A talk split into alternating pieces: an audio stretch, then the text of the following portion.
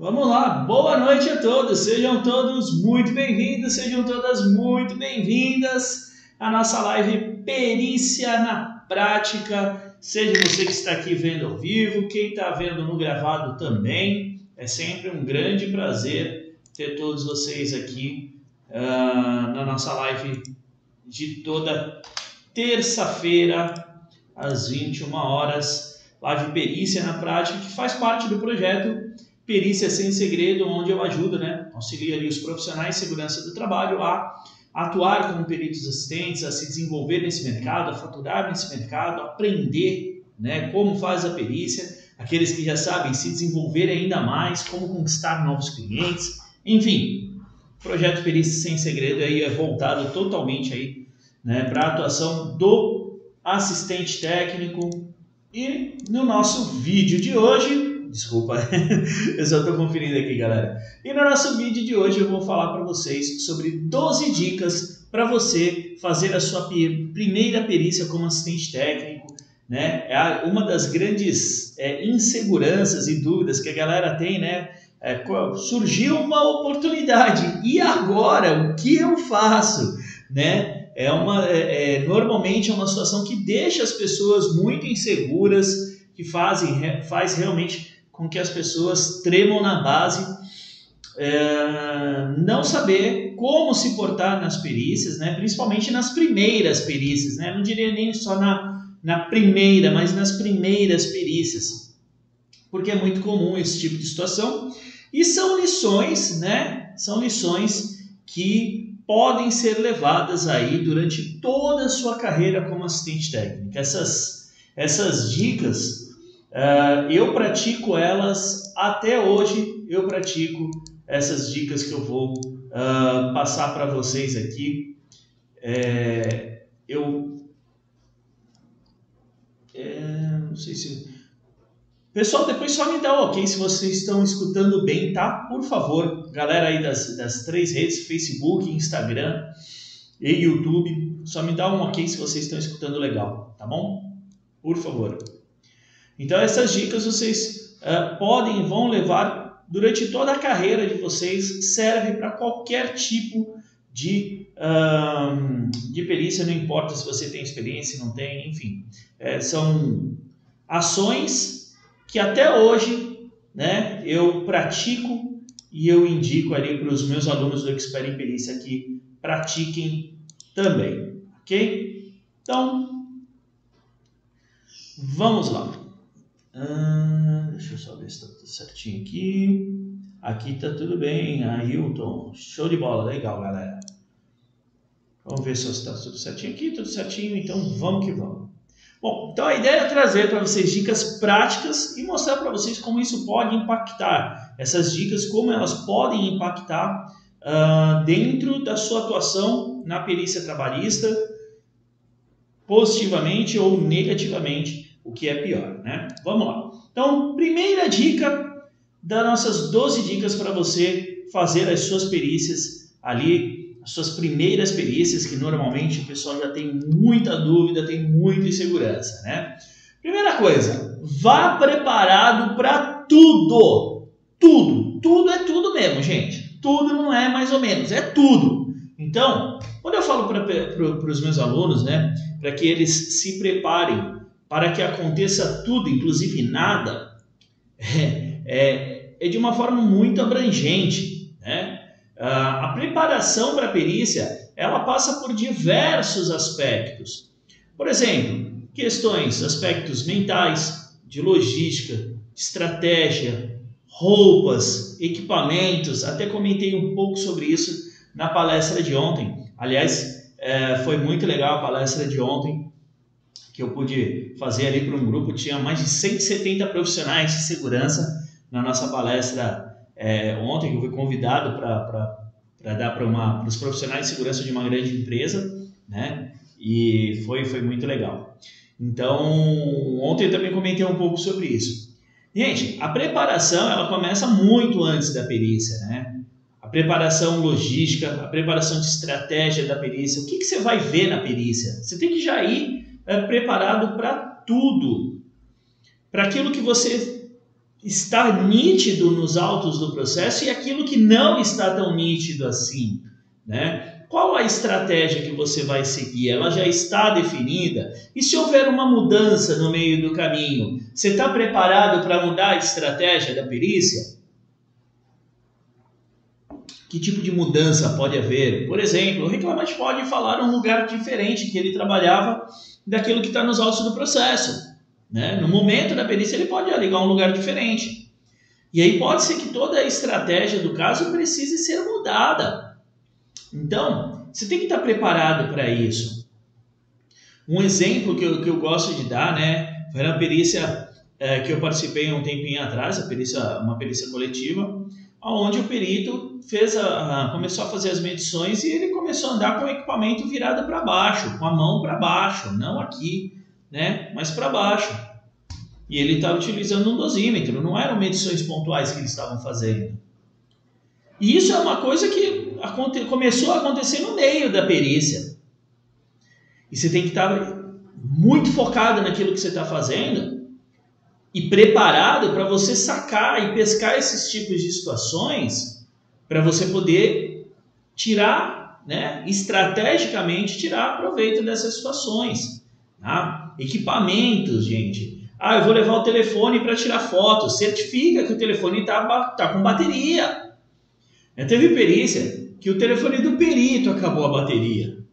Eu tirei as fotos e encaminhei para ele, né? Então, esse tipo de coisa acontece. Caneta, eu sempre levo no mínimo duas canetas ou uma caneta e uma lapiseira para acompanhar a perícia.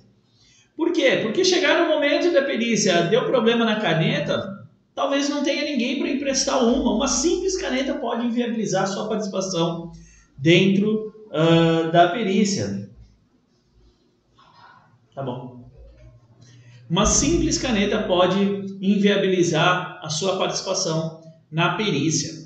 Roupas, roupa, gente, roupa. Sim, roupa. Ah, mas roupa também pode causar, é, é, inviabilizar né, a sua participação no momento da perícia? Sim. Uma roupa inadequada pode fazer com que você não participe da perícia da forma, da melhor forma possível. Olha só, uma roupa inadequada, uma simples roupa inadequada. Eu já tive é, casos. Só ver aqui no Facebook, achei aqui. Já tive casos onde o reclamante foi com um calçado fechado lá para fazer a perícia, nem entrar na empresa ele pôde.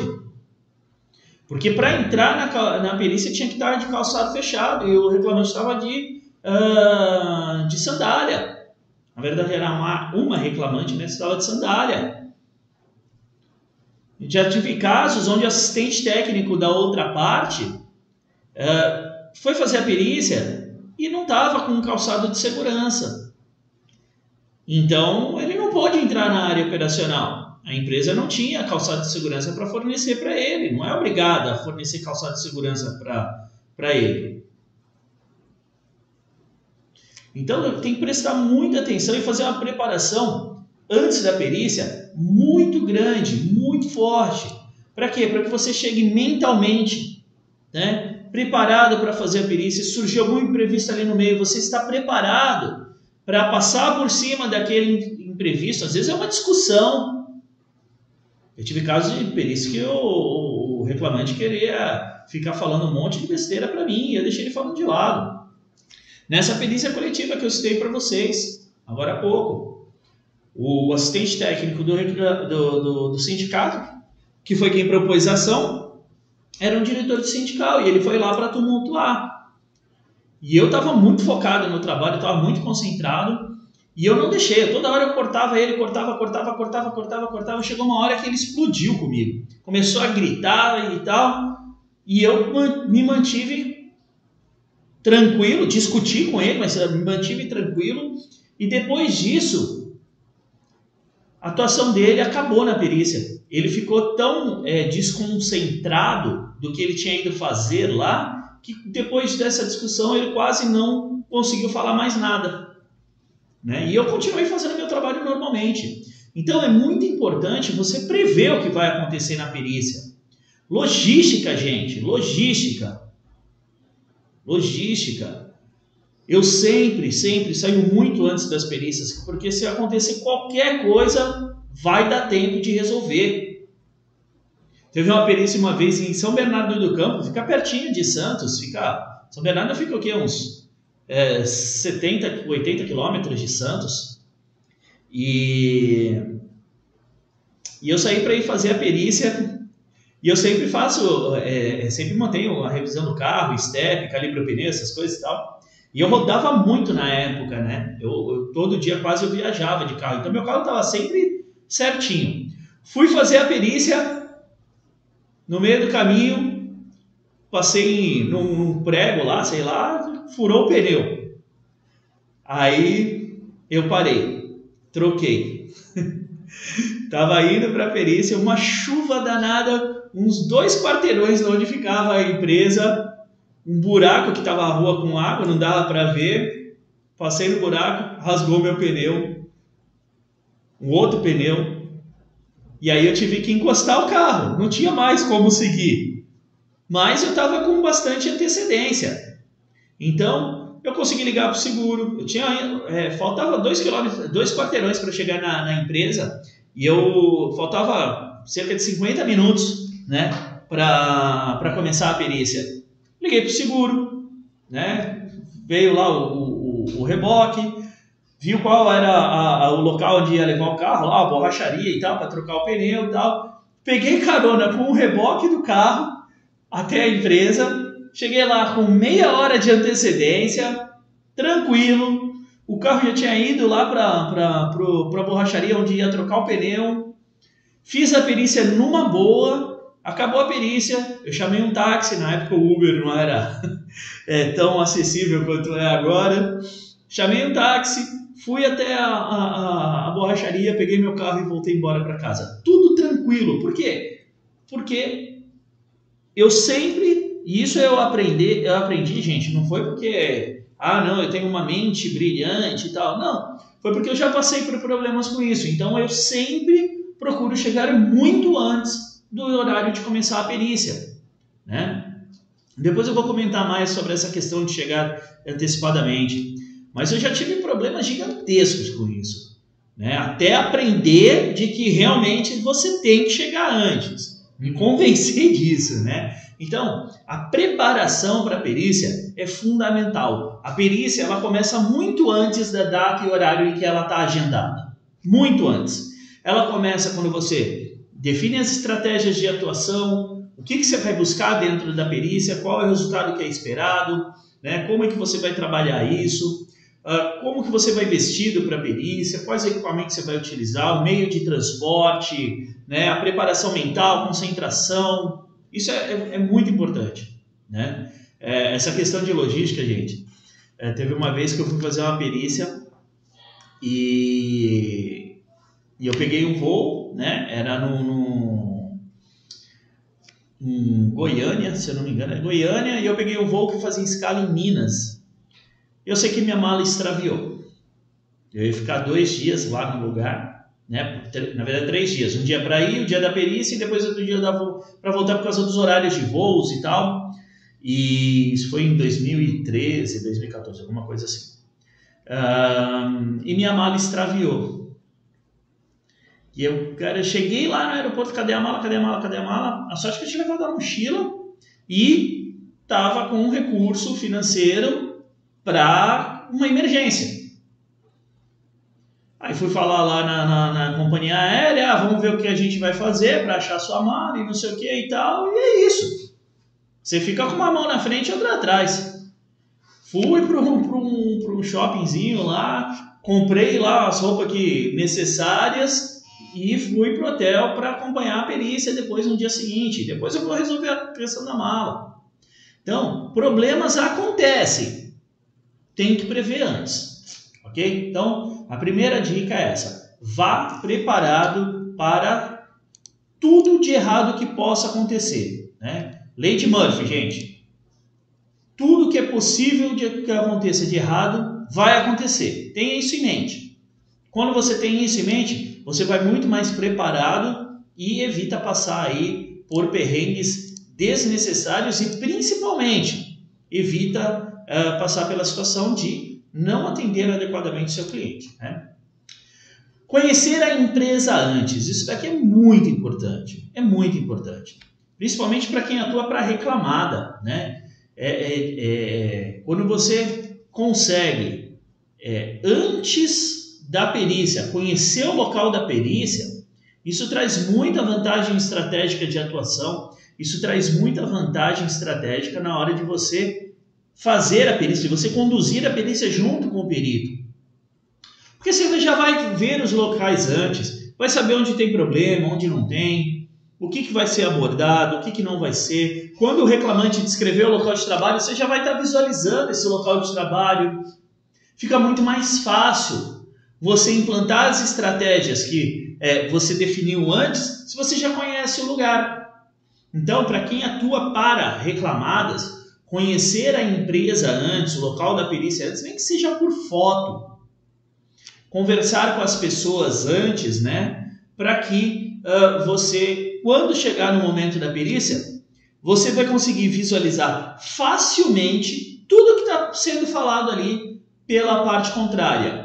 E com isso você consegue já pescar né, situações é, que possam não ser totalmente, possam não ser totalmente verdadeiras. Ok? Eu vou mudar aqui para o 4G no Instagram, que eu acho que está dando uma travadinha. Esse é o meu Instagram, esse é a internet, porque hoje está uma chuva torrencial aqui em Santos, o dia inteiro. Uma chuva louca aqui em Santos, eu vou mudar aqui. Bom, eu pus um 4G, vamos ver se melhora. Então, é, isso faz com que você consiga entender se aquilo que o reclamante está falando é verdade ou não é. Você consegue visualizar o ambiente na hora que a pessoa está falando o que ela fazia. Ah, eu limpava isso, limpava aquilo, limpava aquilo outro, fazia manutenção em tal lugar, é, frequentava tais lugares. Aí você, pô, mas como é que ele frequentava tal lugar? Se lá o acesso por, é, por controle de acesso, por biometria ou com chave. Você já começa a entender na hora que as coisas, que a, a, os depoimentos estão sendo feitos, você já começa a visualizar se aquilo pode ser é, real ou não. E aí você já consegue na hora contrariar o reclamante, questionar o reclamante ali, expondo para o perito que aquilo talvez não seja a, a verdade ali do, dos fatos, né? Então, conhecer a, a, empresa antes é de extrema importância, tá? E para os assistentes técnicos de reclamada, peçam para os seus clientes, tá? Peçam para os seus clientes. Fala, olha, eu posso conhecer a empresa antes? Investe tempo no seu cliente. Eu sempre falo para os meus alunos. Investe tempo no seu cliente. Eu posso conhecer a empresa antes para ter uma ideia? Vai lá, faz uma visita rápida, vai ter um, uma visão geral de tudo como é que funciona a empresa ali, pelo menos dos locais onde é, provavelmente serão iniciados. E com isso você tende a gerar melhor resultado na sua atuação. Então você investe tempo para conseguir melhores resultados. Uh, se não é possível visualizar o local em loco, né, ir lá, é mais é, talvez por foto, talvez por foto, né? Depois eu leio o comentário aqui do Bonjour. Talvez por foto. Com foto você consegue ter um overview também. Se você está atuando por parte do reclamante, isso é muito mais difícil, né? A não ser que o reclamante tenha algumas fotos, que você já tenha feito alguma perícia no local antes, você vai conseguir é, visualizar o local tá? Mas para quem está atuando por reclamada, não perde a oportunidade de visualizar o local antes. Bonjour cestas. Neste caso, o mais difícil de caracterizar é o auxiliar de serviços gerais. Depende do que ele faz. Não existe uma o que é mais difícil de caracterizar ou não. Depende do que a pessoa faz. É de acordo com as atividades. Tem reclamante Superman, pois opera todas as máquinas de todos os setores de uma só vez. Então, é importante, Vinícius, né?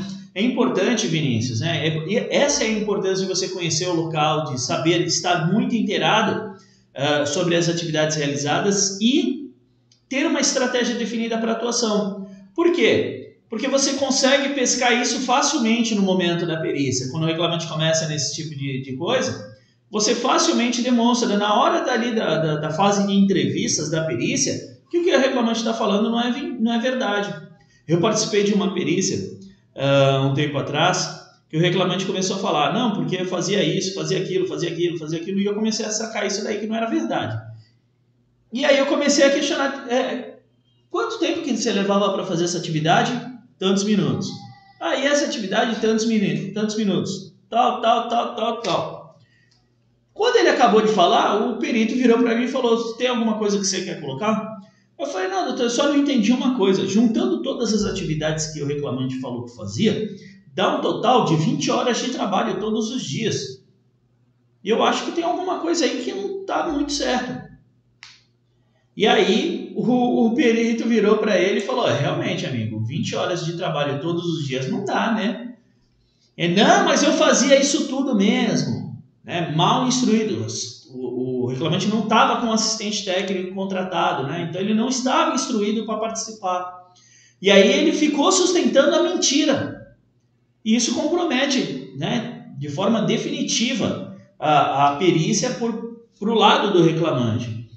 E aí entra novamente a importância, não somente do assistente técnico da reclamada, mas para o reclamante também, né? De que uh, o assistente técnico vai conseguir instruir o reclamante dele conseguir colocar tudo que ele fazia, mas de uma forma plausível, né?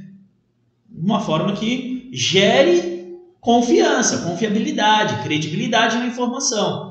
Quando você coloca esse tipo de jeito, não gera credibilidade na informação e aí a perícia tende a ser negativa para a parte. Né? É possível fazer uma perícia via Google Meetings ou outro aplicativo, a Justiça aceita? Sim, concurso, sim. Uh, eu já fiz perícias por videoconferência, né?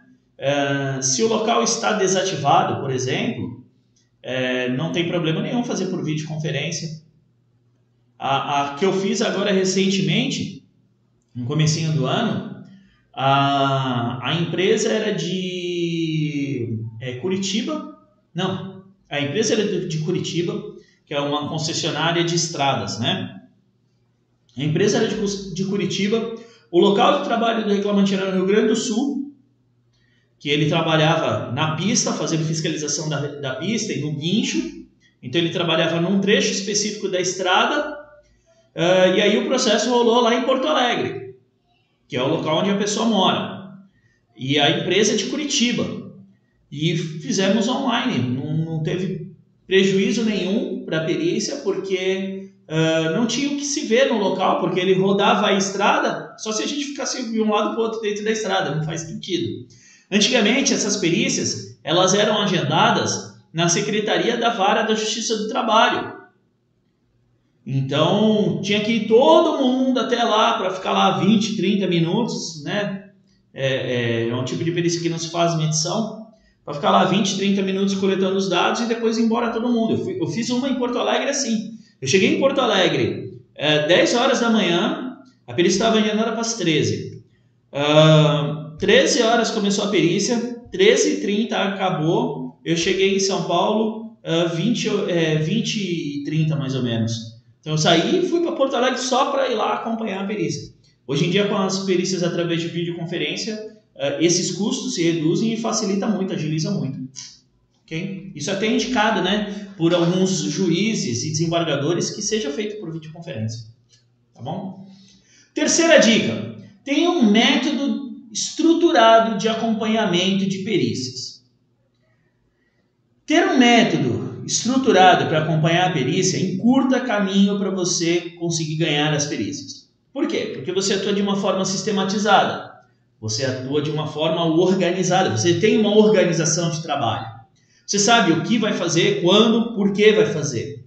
Cada passo, antes, durante e depois da perícia, entendendo todos os passos que você está fazendo. Para que, que você está adotando aquele passo? Está fazendo aquela, aquela ação? Simplesmente por fazer? Não, você tem que entender aquilo que você está fazendo. Por exemplo, entrar em contato com o perito antes da perícia. Por que, que entra em contato com o perito antes da perícia? Só para falar que, que entrou? Não. Gerar credibilidade, gerar confiança, reciprocidade. Confirmar o local da perícia, a data, a hora, local. Porque às vezes o perito esquece também, às vezes o cara tem um monte de perícia agendada, esquece. Eu fiz uma em Cachoeirinha, lá no Rio Grande do Sul também, longe. e estávamos lá na porta da empresa, é, eu, o reclamante, assistente técnico da reclamante e o representante da reclamada. E nada do perito, nada do perito, nada do perito. Falei, caramba, né? E eu preocupado, porque a perícia ele tinha marcado de manhã cedo, e, e aí eu fui no dia anterior, dormi no hotel e de manhã fui lá para fazer a perícia. Mas a importância do planejamento logístico, né? Eu marquei o meu voo de volta 4 horas da tarde. A perícia era 8 da manhã. Eu marquei meu voo de volta às 4 da tarde. Tinha um voo meio-dia. Marquei o voo das 4.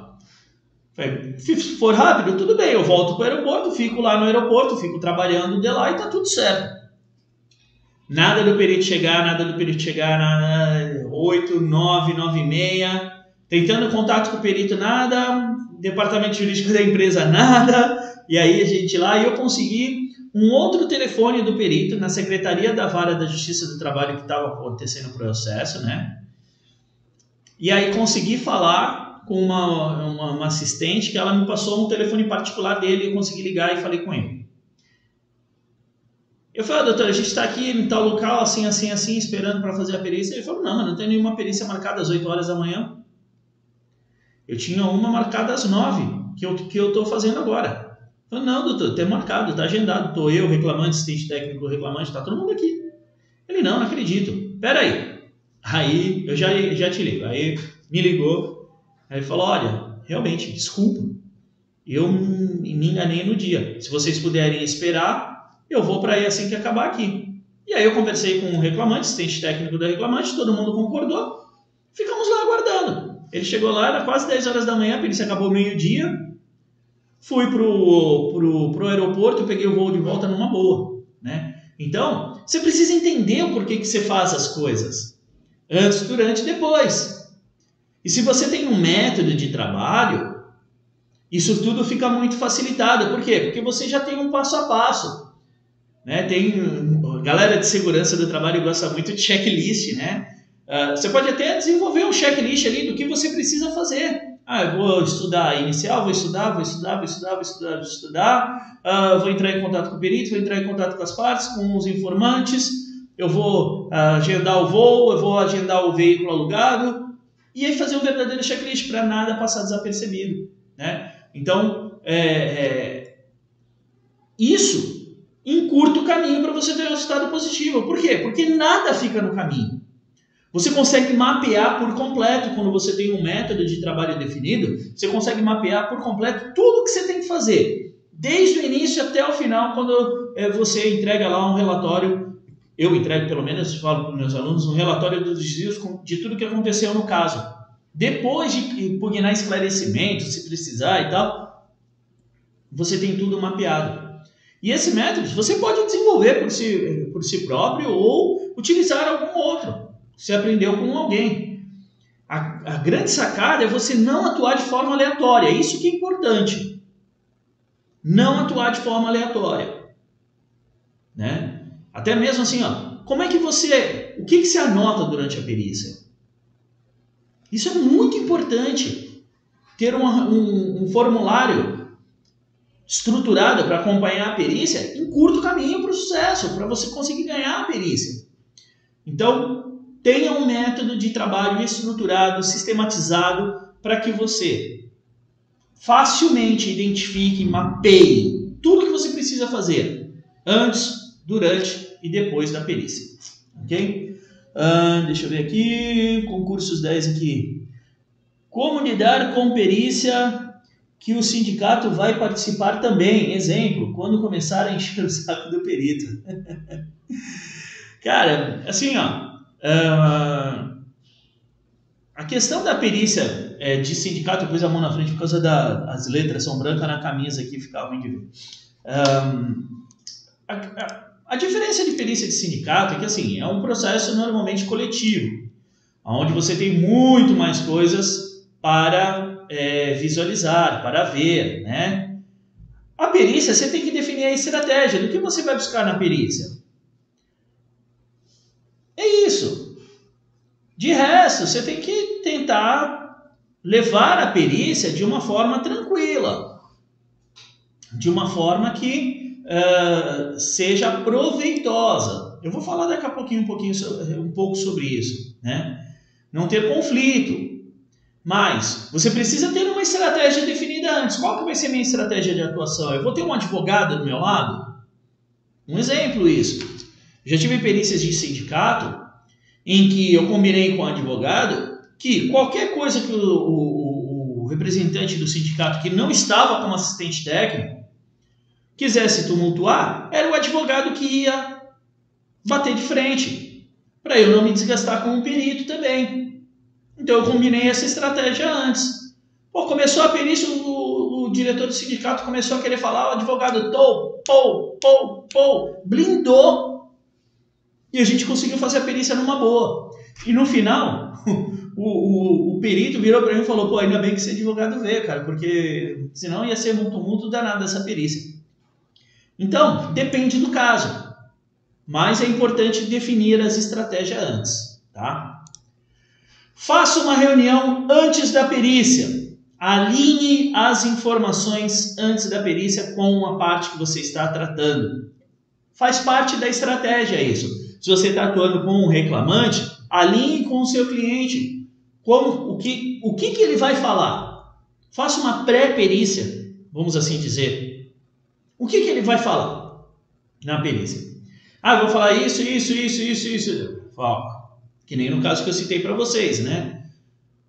Juntando todas as atividades que a pessoa fazia, dava 20 horas de trabalho todos os dias. E aí você vai poder instruir o seu cliente e falar: olha, tem alguma coisa aí que não está legal. Assim como as pessoas que estão na empresa que podem transmitir informações durante a perícia.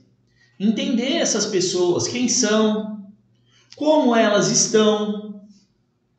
Eu tinha um cliente que eu ia na perícia para controlar o coordenador da empresa que ele participava das perícias. Era ele que contratava e demitia o pessoal e tal, uma empresa de logística. E eu ia só para controlar o, o, o, o, coordenador. Eu pegava o técnico de segurança da empresa, falava: Olha, preciso da sua ajuda. Tá aqui o formulário de acompanhamento da perícia, você vai preencher isso, isso, isso, vai pegar todas essas informações. E aí eu ficava do lado dele. Então sentava o perito, eu, o técnico e o coordenador. Ou o técnico, eu e o coordenador. Mas eu sempre deixava o coordenador lá no fundão. Por quê? Ele ficava a pé da vida que os caras falavam as coisas lá na perícia, que às vezes não era verdade. E aí ele queria discutir, bater boca. E isso só atrapalhava a perícia para a empresa. Então, às vezes, eu já ligava antes para saber qual era o sentimento dele daquele reclamante. Quando eu via que ele estava muito pilhado já, porque o cara tinha entrado com uma ação trabalhista, eu já colocava ele do meu lado, não deixava o técnico do lado dele. E aí eu ia controlando ele e o técnico ia anotando tudo aqui, e aí às vezes eu pedia para ele fazer alguma observação, ou eu também levava o meu formulário e fazia alguma observação extra, mas controlava a outra pessoa. Porque assim, ele tinha informações relevantes, era importante ele estar na perícia, mas não pilhado, mas não discutindo, brigando, nada disso. Então, é muito importante você alinhar todas as informações antes. Né? Definir quem vai falar sobre o que, por exemplo. Pô, se eu tenho uma atividade que era realizada à noite, será que eu consigo trazer o supervisor da noite para é, é, informar o que, que ele fazia, o reclamante fazia? Pô, mas eu vou ter dois supervisores, o da tarde e da noite? Pode ser.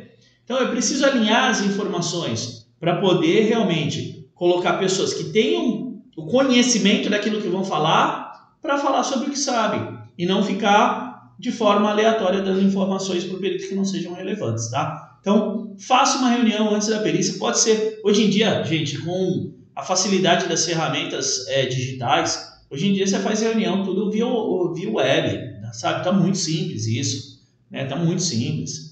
Então, é, é você investir uma hora ali no seu cliente, meia hora às vezes, você já sai com uma carreira de informação que vai te ajudar na atuação dentro da perícia. Tá? Então, faça uma reunião antes da perícia. Entre em contato com as partes antes da perícia. Entre em contato com as partes antes da perícia. Então, assim, ó, ligar para as partes para confirmar, checar se está tudo certo para a perícia é muito importante. Por quê? Primeiro, você confirma com um perito se a perícia está agendada. Nesse caso lá de Cachoeirinha de Porto Alegre, é, lá do, de Cachoeirinha, lá no Rio Grande do Sul, que eu comentei que o perito né, não tinha mapeado aquela perícia, eu não liguei um dia antes. Estava numa correria danada, fui viajar, é, viajei na segunda, perícia na terça, fui viajar na segunda e passou e eu não liguei. E aí chegou no dia da perícia e o perito não apareceu. Né? Então, liga antes, confirma se vai ter a perícia, confirma o telefone já. Liga para a empresa, fala, olha, está confirmada a perícia amanhã, tá ok, tá tudo bem, tá tudo certo. Né? As pessoas que iriam estar disponíveis vão estar disponíveis. Vai ter uma sala já é, é, para a gente atuar. Isso facilita demais. Olha só um caso. Uh, eu ia fazer uma perícia aqui em Cubatão, num local, era uma empresa logística, que é, é difícil o acesso para a empresa. Ela não é, não é muito visível o acesso. E eu liguei um dia antes para o perito, conversei com ele, perguntei se confirmei se o agendamento, tudo certinho e tal, não sei o quê. Ok. Chegou no dia da perícia. 10 horas da manhã, nada. E eu já tinha feito outras perícias com esse perito, ele sempre chega muito pontual.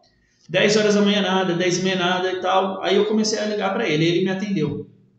Ele falou: Onde você tá, cara? Eu falei: Pô, eu tô aqui na empresa, a gente tá todo mundo aqui te esperando, né? Já passei umas, já dei umas 20 voltas na estrada aí e não consigo achar a entrada desse negócio.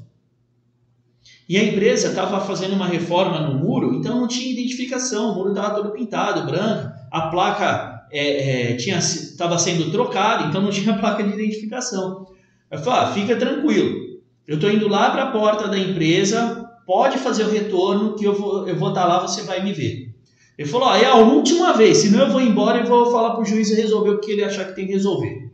Falei, tudo bem. E era um caso muito relevante, o pedido de periculosidade de 292 mil reais.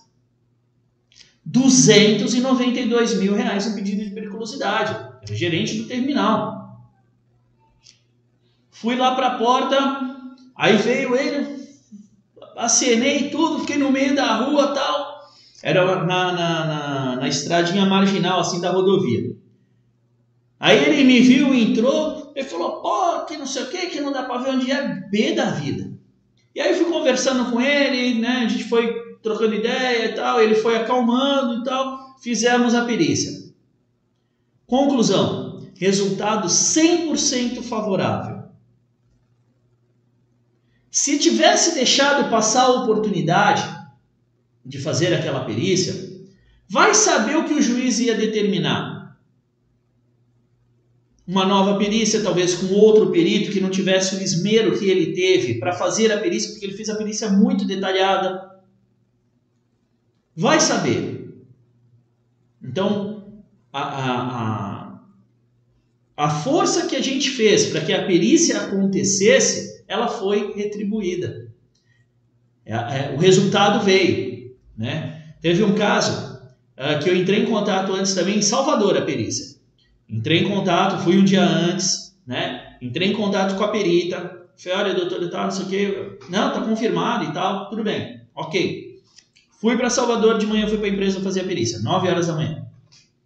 Nada, nada da perita, nada da perita, nada da perita. Liguei, consegui falar com ela. Ela tinha tido uma crise alérgica por causa da mudança de tempo e tal, e estava no hospital. E aí ela falou: Olha, se vocês me esperarem mais meia hora, já estou ficando bem aqui, já tomei a medicação. Eu vim de manhã muito cedo para o hospital. Se vocês esperarem mais uma meia hora, mais ou menos, eu chego aí. Depois de uma hora ela chegou e a perícia aconteceu. Então, entrar em contato antes com as partes é fundamental para a empresa ver se está tudo certo. Tem uma sala disponível, já tive perícia que chegamos lá, Tem sala disponível para fazer a, a, a, perícia? Não, não tem, vai ter que fazer na recepção. Pô, a perícia já começa torta. A chance dela continuar torta até o final é muito grande.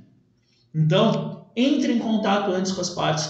Isso facilita demais a sua atuação e faz com que você possa se concentrar exatamente naquilo que você foi fazer. Tem um comentário aqui. Devido à pandemia, por quantas vezes posso solicitar adiamento da perícia já agendada? Aí não tem o número de vezes. Não tem o número de vezes concurso. Tem que conversar com o juiz isso. Tá? Não existe regra para isso não. Ok? Ó, o perito Carlos Gardel comentando aqui, é fundamental mesmo. Já fizemos muita perícia juntos, né, Gardel? número 6, dica número 6. Chegue 30 minutos antes da perícia. Cara, chegar antes da perícia não é, é, é, é, não é opção, é obrigatório. É obrigatório. Chegar antes é obrigatório. É, o J. Marcos aqui no Facebook, você poderia disponibilizar um modelo dessa estrutura, formulário? J. Marcos, eu disponibilizo para os meus alunos do Expert em Perícia. Né? A metodologia que eu trabalho, todos os formulários, eu disponibilizo para os meus alunos. Ok? Então, assim, ó, 30 minutos de antecedência no mínimo. No mínimo. Tá? Por que, chegar com antecedência é importante? Primeira coisa, você evita contratempos de estar atrasado. Né? Então, se você programa a antecedência, qualquer coisa que aconteça ali no meio, você vai conseguir chegar a tempo. Teria que ser regra, exatamente. Para os meus alunos eu coloco como regra isso. Cara, eu já passei muito perrengue nisso. Porque assim, eu moro em Santos, eu atendi o Brasil inteiro. Então, invariavelmente, eu tinha que viajar para acompanhar a perícia. E no começo, quando eu não tinha essa visão, eu deixava para chegar mais ou menos ali na hora certinha, né? E, e, e às vezes passava os perrengues danados, com acidentes em estrada, estrada bloqueada, Teve uma que eu, a sorte foi que eu entrei em contato antes com o perito. Entrei em contato um dia antes. A perícia era de manhã, uh, no Espírito Santo. E aí ia pegar o voo, uma neblina danada em São Paulo. Aeroporto fechado. E vai saber que hora que vai abrir aquele negócio. E aí esperando, esperando, esperando, esperando e nada. E aí ainda tinha que chegar lá, pegar um carro alugado, ir até a empresa e nada, e nada, e nada, e nada, nada. Aí eu liguei pro perito. Falei, doutor, nós nos falamos ontem e tal, não sei o que, né? Eu tô aqui em São Paulo ainda. É, parece que está com uma previsão de abrir daqui uma meia hora o aeroporto. Talvez eu chegue aí um pouco em cima da hora da perícia. Eu tinha programado para chegar na perícia duas horas antes. Porque o aeroporto sempre dá uns atrasos e tal, então tinha programado duas horas antes. Mas foi a conta certa. Eu estava indo para a empresa, eu liguei para ele, falei, ó, daqui a 20, 15 minutos eu estou chegando aí. Ele falou, cara, 15 minutos eu não espero mais um minuto. 15 minutos eu estava na porta da empresa. E aí a gente conseguiu fazer a perícia e o acompanhamento. Então, contratempos acontecem, tá? Chegue 30 minutos de antecedência no mínimo. Eu vou citar um outro caso para vocês, muito, muito curioso esse outro caso. Uh, eu fui fazer uma perícia aqui no, no, em Três Corações, em Minas Gerais. E aí cheguei lá antes, uh, tava lá o reclamante com a advogada. E aí começamos a conversar, bater papo ali. E é o que eu sempre digo, né? O momento da perícia não é um momento de guerra, de discussão, de nada disso. É um momento de verificação. Então não tem problema nenhum você bater papo com a outra parte, tá? deixar um clima legal para a perícia, né? E aí batendo papo com a reclamante, com, com a advogada do reclamante, com o reclamante e tal. E eu tinha visto aqui no processo que durante um tempo o reclamante tinha recebido periculosidade. E a advogada fez o pedido de periculosidade, insalubridade, para todo o período. E aí, e era, assim, era quase 40% do tempo que ele já tinha recebido a periculosidade. E aí, batendo papo e tal, eu conversei com, conversando com ela, eu falei, doutora, eu só não entendi uma coisa. Por que, que a doutora pediu periculosidade e insalubridade para todo o período se ele já recebia em 40% do tempo ele recebeu periculosidade? Não, não recebeu, não. Ele recebeu. Ué, eu olhei os contra-cheques dele, tem lá até o registro no não contra-cheque da periculosidade. Não, mas ele não me falou nada. Aí ela chamou o reclamante. Ah, não, eu recebia lá um, um tanto a mais no meu salário, uma pessoa muito simples. Eu recebia um tanto a mais lá no meu salário, lá, que eu não sei o que, que era, não. E aí ela falou, poxa vida, né? É, muda completamente de figura, né? A, questão do pedido, porque muda os cálculos, muda tudo. Até o honorário que ela é, pode receber, porque é, o que ele está solicitando acaba sendo menos, porque ele já ganhou uma parte disso tudo. E, e aí ficou uma situação até desagradável entre a advogada e o reclamante. Ela ficou meio pé da vida e ficou uma situação desagradável entre os dois. É, durante a perícia, o rapaz não conseguiu nem dar as informações corretas. E outra coisa que ele omitiu é que ele recebeu os equipamentos de proteção individual. Então, ele falou para ela que não lembrava direito, que não recebia é, EPI e tal. E, e, quando foi ver, tinha uma, uma vasta ficha de EPI assinada lá pelo reclamante. Então, você chega antes, você quebra o gelo com o perito, se o perito já estava lá, você quebra o gelo com a parte contrária, a perícia tende a ocorrer de uma forma mais tranquila, mais leve, mais fácil, e com isso, uh, às vezes a, as pessoas vão é, para a perícia no intuito de uma briga, de uma guerra, de ah, não, eu vou falar um monte que não sei o que e tal. E quando você chega lá e conversa antes e demonstra que a perícia não é nada daquilo, é um momento tranquilo, que a pessoa vai poder ficar à vontade para falar e tal, você quebra esse sentimento e a pessoa acaba falando aquilo que é verdade realmente, ao invés de ficar inventando um monte uh, de coisa, um monte de, de firula uh, na hora de dar, falar o que ela fazia. Então, chega antes. Chega antes que facilita muito, tá? Isso vale para quem é assistente de reclamante também. Chega antes, Conversa com conversa com o seu cliente, deixa ele calmo, deixa ele tranquilo, para que realmente ele possa no momento da perícia falar tudo que precisa ser falado, tá? Então, chegar com antecedência facilita muito o trabalho. Às vezes todo mundo já está ali antes da perícia, já vai, já começa, realiza. Então, é muito mais fácil, tá? Ah, e uma outra coisa, facilita você chegar antes, você está por assistente, tanto o reclamante da reclamado, você já pergunta ali, né, verificar se tem sala disponível, se não tem, já consegue agilizar algumas coisas que se você deixa para ver só na hora que a perícia vai começar, aí pode ser que não dê tempo de providenciar e aí a perícia já começa a torta de novo, né? 7. Tenha formulário de coleta de informações. Gente, esquece caderno, esquece sulfite. Não, sulfite então abomina, risca do mapa. Caderno ainda vai lá. Caderno ainda vai lá, tá? Mas tenha um formulário para coletar as informações da perícia. Isso vai facilitar para você no momento da perícia a escrever tudo que precisa ser escrito. Vai facilitar a você a perguntar tudo que precisa ser perguntado. Afinal, quando você tem um formulário estruturado, você já leva algumas dúvidas, algumas questões a serem feitas antes, já ali no seu formulário preenchido ali. Para que chegar no momento da perícia, você não esquecer de perguntar algo que seja relevante.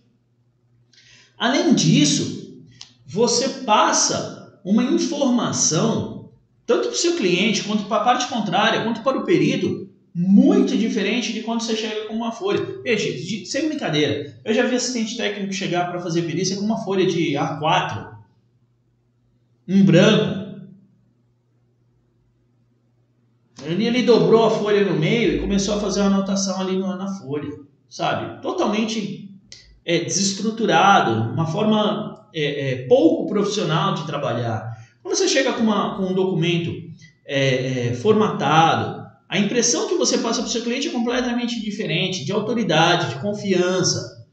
Você mostra para o seu cliente que você tá, faz um trabalho profissional. O seu cliente vai olhar e falar: pô, legal, eu acertei na contratação. Não foi o mais barato, mas porra, o cara o trabalho é diferente. O perito vai olhar e vai falar: pô, camarada até organizado, né? trouxe tudo, todas as informações ali certinhas. Então, isso te, te faz com que você fique muito mais seguro no momento da perícia. Tá? É, eu tenho um formulário de acompanhamento de perícia que os meus alunos têm disponível, eles usam, né? E, e isso ajuda com que eles não esqueçam nada. Até EPI. Nesse meu formulário eu disponibilizo lá vários EPIs, eles só tem que fazer o check. Isso facilita demais. Teve um, um dos meus alunos, o Irã, que ele preenche né, antes, já leva pré-preenchido com as informações do processo, tudo que vai ser visto ou não e tal. E aí ele comentou que o perito olhou para ele assim, olhou para o formulário. E esse formulário tem cinco folhas, para vocês terem ideia do quanto ele é complexo, do quanto ele é amplo, né?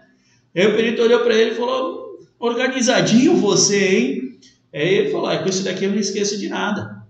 E dito e feito, não esqueceu. O perito, o, o cliente, quando olha, ele se sente seguro de que ele está sendo assessorado por um profissional que vai dar o resultado para ele porque você tem as informações organizadas ali, então facilita demais.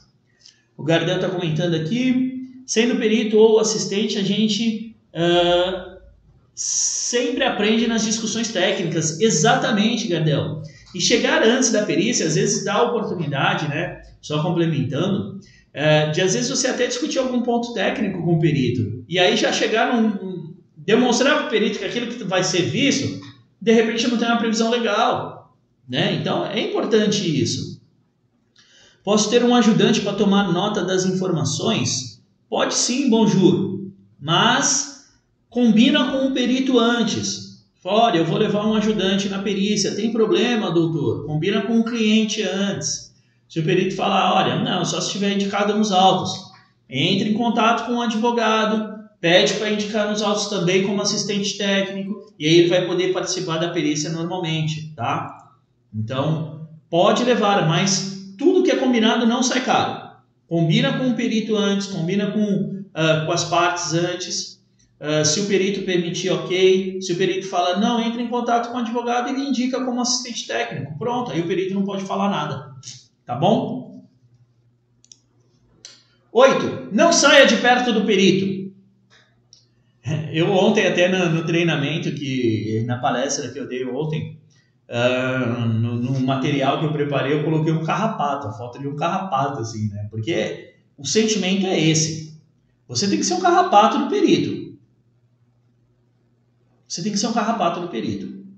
Você não está na perícia para contar história, para dar risada, para servir cafezinho, nada disso. Você está na perícia para fazer um trabalho técnico, focado no resultado que é necessário para o seu cliente, avaliando o trabalho do perito, então, tem que ficar colado no perito para ver tudo que ele vai falar, para escutar tudo que é falado para ele.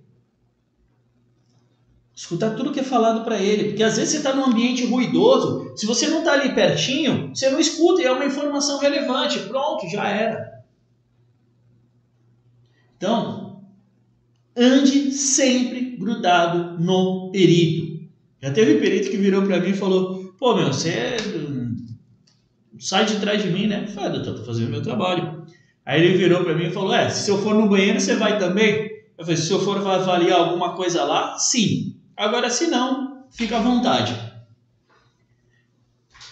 E é isso. Eu estou lá para fazer o meu trabalho, estou recebendo por isso. Então, não tenho por que ter nenhum tipo de pudor e falar: ah, mas o perito não vai gostar se eu ficar muito perto dele, se eu ficar ali rodeando ele o tempo inteiro. Desculpa, mas eu não estou preocupado com o que o perito vai gostar ou não. Eu estou lá para fazer o meu trabalho. Né? Já teve perito que falou, falou caramba, meu, não dá um, um sossego aí, cara. Você pode dar licença? Eu falei, lógico, fica à vontade, doutor. Só estou fazendo meu trabalho. E seguir do lado dele. Tá tudo bem. Você evita que as coisas fujam do seu controle. Você evita que o perito faça algum tipo de tem algum tipo de ação que não seja conivente, né, né, condizente com a sua atribuição, que ele tem algum tipo de ação que não seja condizente com a sua postura, com a sua posição. Por exemplo, se você é advogado, é, é, assistente técnico de reclamante, você evita, por exemplo, que o perito chegue para a empresa e peça é, dinheiro para dar um laudo favorável para a empresa. E isso acontece, a gente não está aqui para tampar o sol da pereira. É todo perito que faz isso? É óbvio que não, é uma parcela muito pequena, mas tem perito que faz. Não foi ninguém que me contou, não, eu passei por isso. Eu passei por isso, entendeu? Então, é, quando você é assistente técnico do reclamante, você fica junto do perito, você evita esse tipo de coisa. Quando você é assistente técnico da reclamada e fica junto do perito, você evita do reclamante ficar falando coisa na orelha do perito, fora do que já foi dito nas entrevistas, por exemplo. Então, carrapato do perito. Assistente técnico bom é aquele que é carrapato do perito. Tem uns comentários aqui. Gravar a perícia, bonjour. Hum, difícil gravar a perícia, mas anota tudo. Eu acho mais proveitoso anotar tudo do que gravar. Quando a gente grava, a gente dispersa. Mas se quiser trocar mais ideias sobre esse tema, é, vem amanhã no Pergunta para o Vagnão, que aí a gente consegue explorar bastante. Tá bom? Senão hoje eu vou sair muito fora do tema aqui. Amanhã às 21 horas tem Pergunta para o Vagnão, uh, mentoria online gratuita, perguntas e respostas. Aí você traz aí a gente responde. Falando com uma professora de um curso de peritos, disse que segundo o Tribunal de Justiça de São Paulo, agravo de instrumento, não sei o que lá e tal, disse que é inadmissível atuar como, como perito ou assistente caso não seja formado É, como perito, como perito da justiça, realmente, artigo 195 da CLT. Ah, não conheço esse agravo de instrumento do Tribunal de Justiça, tá? Mas o Código do Processo Civil é muito claro nesse sentido, Eric. Artigo 466. Assistente técnico é o profissional de confiança da parte e não está sujeito a nenhum tipo de impedimento ou suspeição. Mas eu vou dar, vou anotar aqui para dar uma olhada nessa, nessa questão. Deixa eu achar uma caneta aqui. Amanhã não pergunta para o Vagnão, eu vou, vou tratar um pouquinho sobre isso daí, então. Agravo de instrumento, 2, 7, 4, 9, 8, 3, 4 de 4. O que acontece também, Eric, eu não vou me aprofundar muito nisso porque não é o, o foco hoje, tá? É que muitos profissionais acham que tem que ter exclusividade na atuação, tanto como perito quanto como assistente, né? E o Código do Processo Civil é claro nisso, né, de que o perito tem que ter habilitação. O artigo 195 da CLT fala sobre o perito da justiça, tem que ser médico ou engenheiro de segurança do trabalho. Só que para assistente técnico, não. Eu tenho alunos que atuam há mais de 10 anos como assistente técnico, sabe? E nunca tiveram problemas, né? Só que existem pessoas que querem fazer reserva de mercado.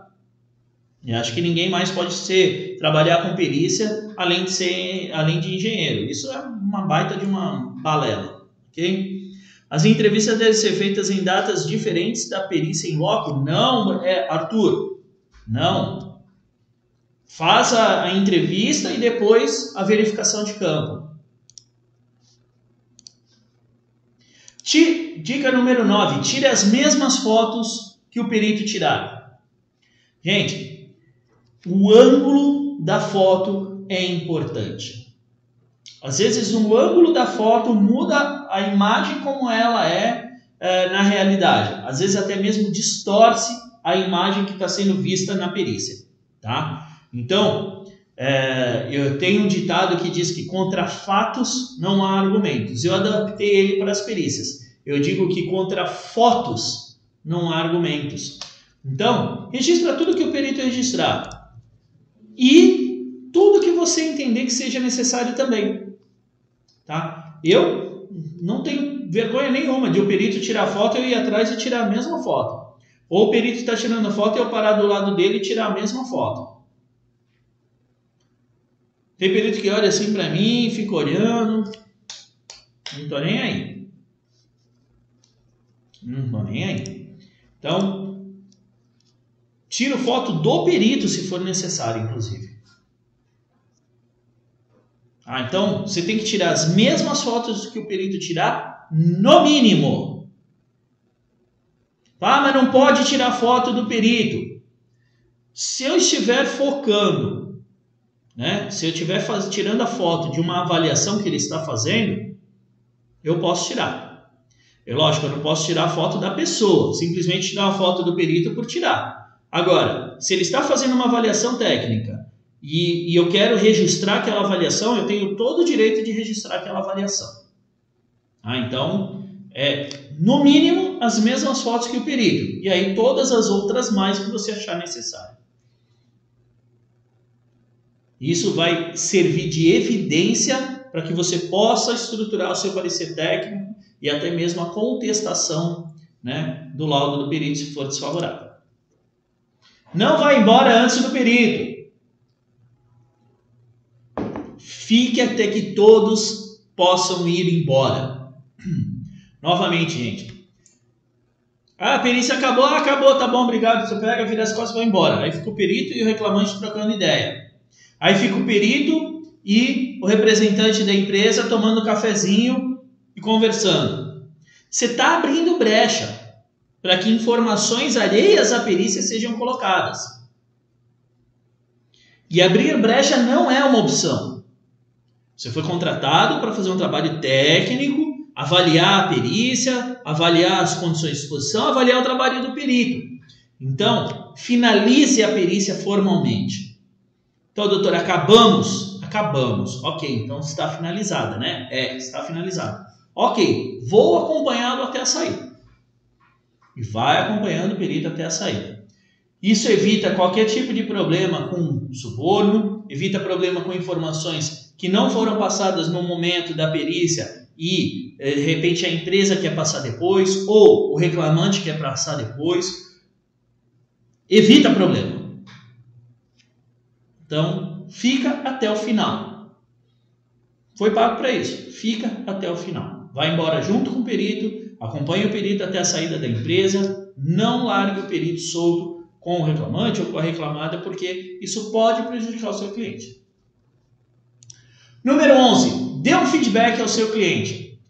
É importante posicionar o cliente logo após a perícia. O cliente está ávido pela informação.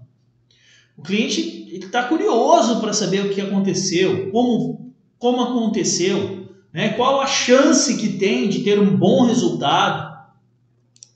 Ele pagou você para você estar ali atuando.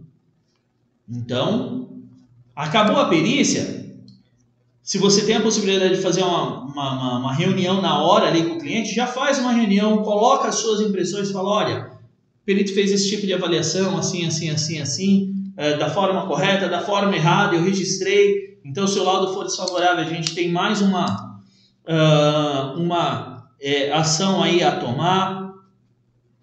O reclamante falou tudo certinho, o reclamante inventou um monte de coisa. Então, você consegue posicionar o cliente de como andou a perícia. Para quê? Para que ele já fique ciente de qual prognóstico que tem, de um resultado favorável, de um resultado desfavorável, né? Como que vai ser, como é que vai ser o andamento aí do restante do caso, tá? Então, posiciona o seu cliente. Acabou? Faz uma reuniãozinha. Ah, não tem chance de fazer a reunião. Legal monta um e-mailzinho, manda um e-mail, uma mensagem de WhatsApp. Se você está atuando pelo reclamante, o seu cliente normalmente é o reclamante. Faz isso com um advogado, mesmo não sendo seu cliente, porque é ele que vai cuidar do caso. Então posiciona, fala, olha, a perícia foi assim, foi assado e tal. Hoje em dia com o WhatsApp e com o Telegram isso fica muito fácil, né? Você pega e manda um áudio. Falando, ah, acabou a perícia agora, aconteceu isso, assim, assim, assim, assim, assim, assim, só para te posicionar, pra você ter ideia de como foi. Pronto! Resolveu.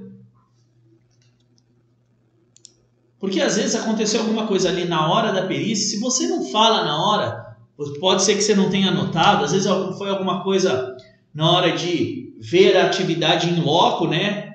E logo depois já foi embora e você não teve tempo de voltar na sala para anotar. Facilita, ok? Então, sempre posicione o seu cliente. E, gente, O Fabrício está comentando, às vezes o perito tem mais perícias na mesma empresa. Exatamente, Fabrício. Às vezes tem mais na mesma empresa, isso acontece.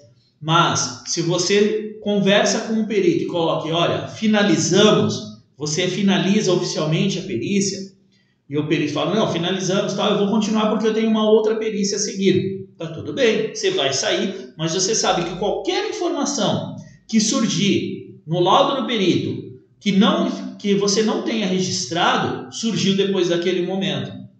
Por isso que é importante anotar tudo, como eu digo.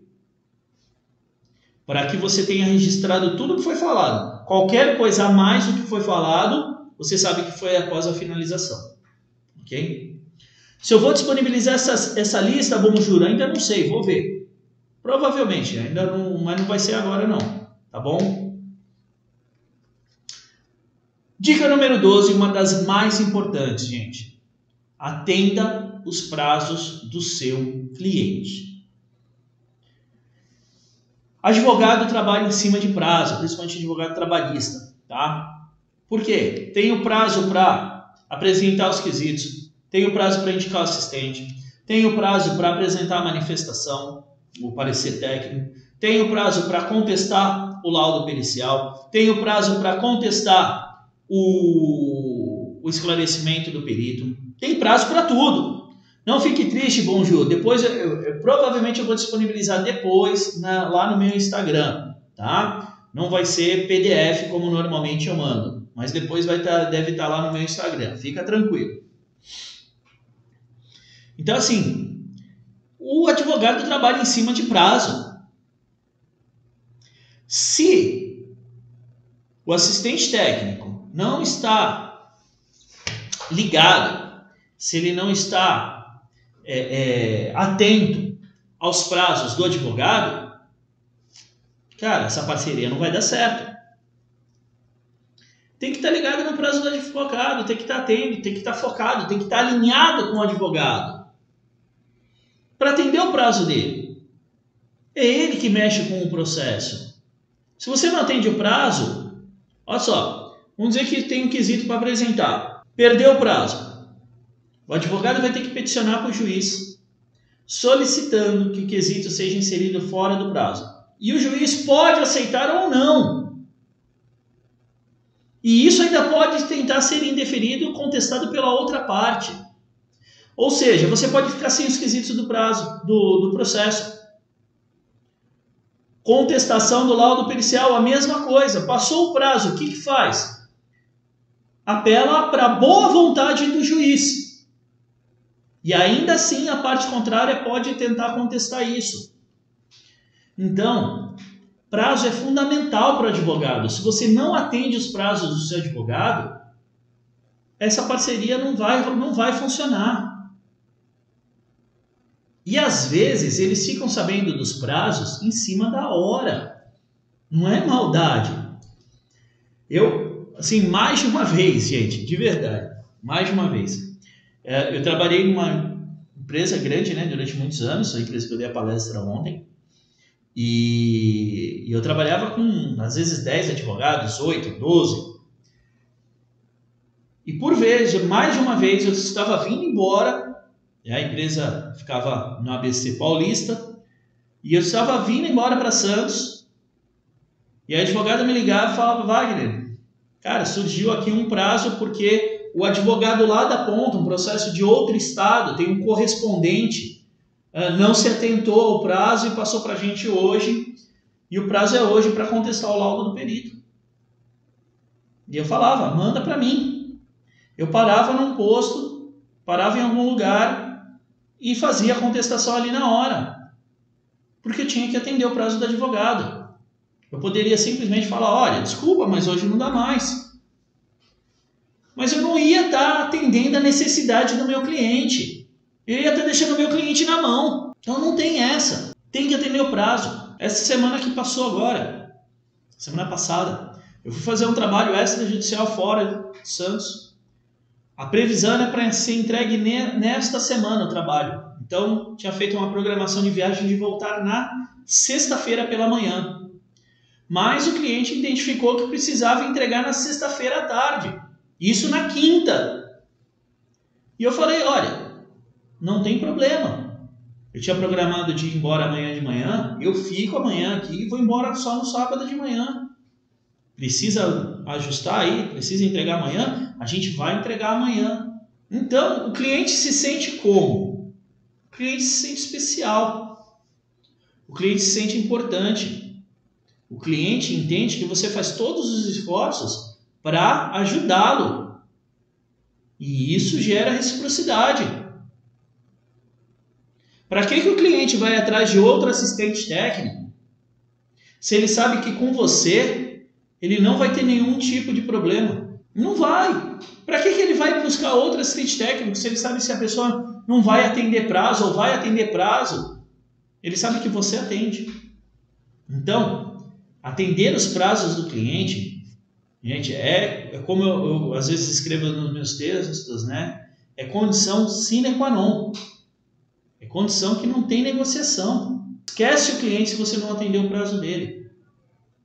Às vezes tem que virar madrugada produzindo material porque o prazo é amanhã. Vamos virar madrugada produzindo material porque o prazo é amanhã. Precisa estender a viagem? Estende a viagem. Se você não trata bem o seu cliente, se você não valoriza, se você não é, realmente cuida do seu cliente, não investe na relação com o seu cliente, você não vai ter mais esse cliente. Isso é fato. E atender as expectativas e as necessidades do cliente passa por isso tudo. E o prazo é uma das maiores necessidades que o advogado tem. Então, quando você for tratar algum prazo com um advogado que você vai, é, que seja seu parceiro, a pergunta que você vai fazer é: este prazo é fatal? Por quê? O prazo fatal é o último dia, uma linguagem né, do direito, é o último dia para ser inserida uma manifestação de acordo com o prazo definido pelo juiz. Então, o que, que eu normalmente eu, eu, eu trato com os meus clientes? Para eles me informarem os prazos sempre com um dia antes do prazo fatal. Então, o prazo fatal é dia 10, o prazo que eles me passam é dia 9. Eu já sei que não é fatal aquele prazo, mas eu trabalho com aquele prazo como sendo fatal. Porque qualquer coisa que aconteça, eu ainda tenho 24 horas para correr atrás e não prejudicar o cliente.